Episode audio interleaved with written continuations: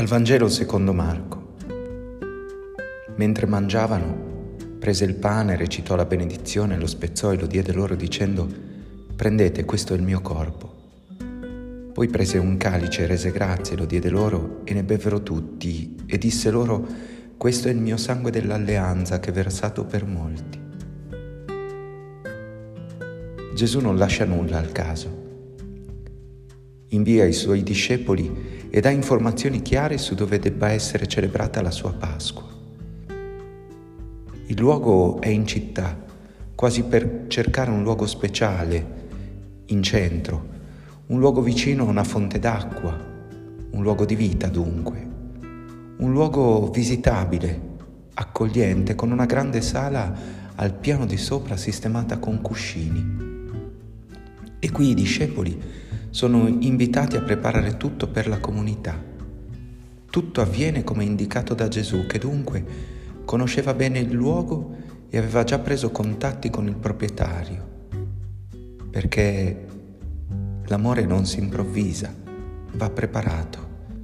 E questa notte di Pasqua è un atto di amore che Gesù fa alla sua comunità, a tutti noi. E allora Inizia la Pasqua con i suoi rituali che ricordano la liberazione del popolo dalla schiavitù dell'Egitto.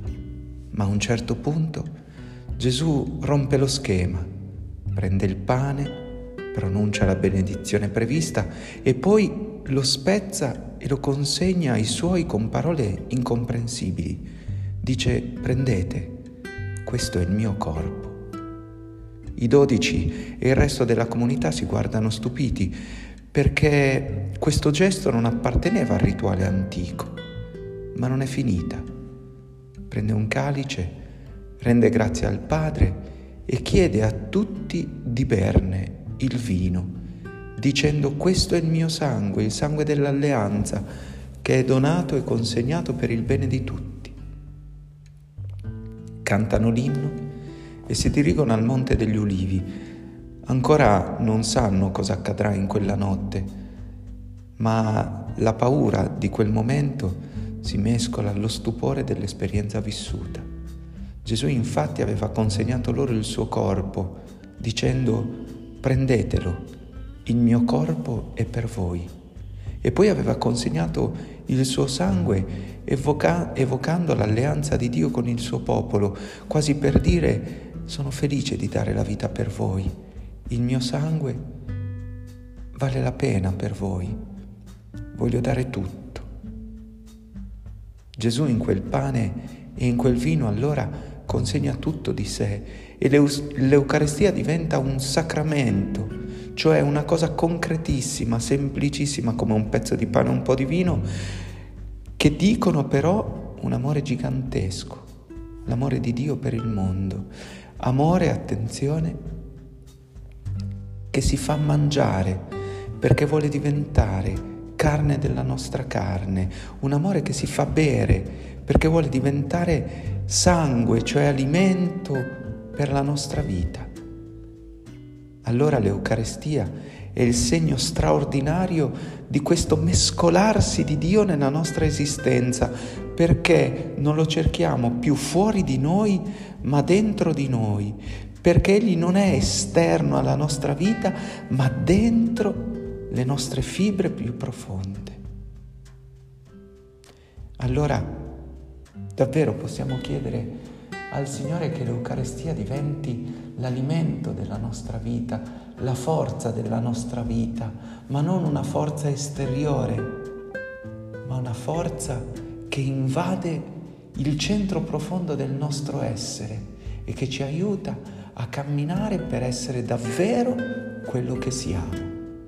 E qui vorrei raccontarvi un'esperienza un po' paradossale. Qualche anno fa mi trovavo in una diocesi per celebrare eh, questo giorno del Corpus Christi. Dopo le varie attività di animazione missionaria, ricordo di aver partecipato in, insieme al presbiterio e al vescovo a questa grande messa e processione per le vie del centro. la messa curatissima, ricordo che poi eh, con un grande baldacchino antico l'Eucarestia era stata portata e noi in processione nel centro della città, dove appunto ah, era il tempo eh, della primavera e quindi tante famiglie, tanti giovani che si trovavano nei bar del centro a quell'ora. Ricordo l'imbarazzo condiviso poi con i presbiteri e il vescovo della diocesi al ritorno in sacrestia. Certo, va benissimo il segno della testimonianza, ma ricordi canti in latino, ricordo questo baldacchino e questo stensorio antico che...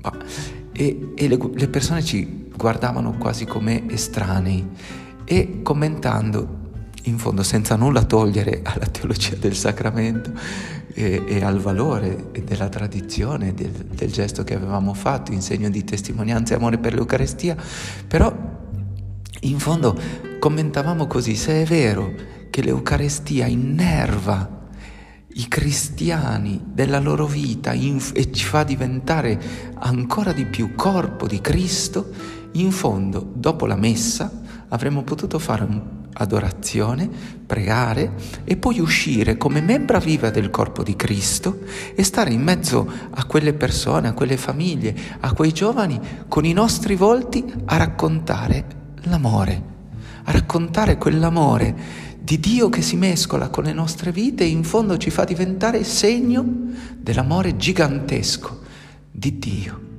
L'Eucarestia non è solo da guardare, ma è da guardare perché quell'amore gigantesco di Dio che dall'Eucarestia arriva a noi possa da noi arrivare al mondo. E allora possiamo pregare così.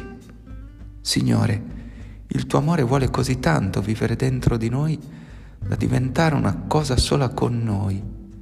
Aiutaci a, manda- a mangiare il tuo pane e, bere il tuo vino, perché il nostro corpo, la nostra vita raccontino il tuo amore gigantesco, fatto corpo e sangue per la vita del mondo. Amen buona festa dell'Eucarestia.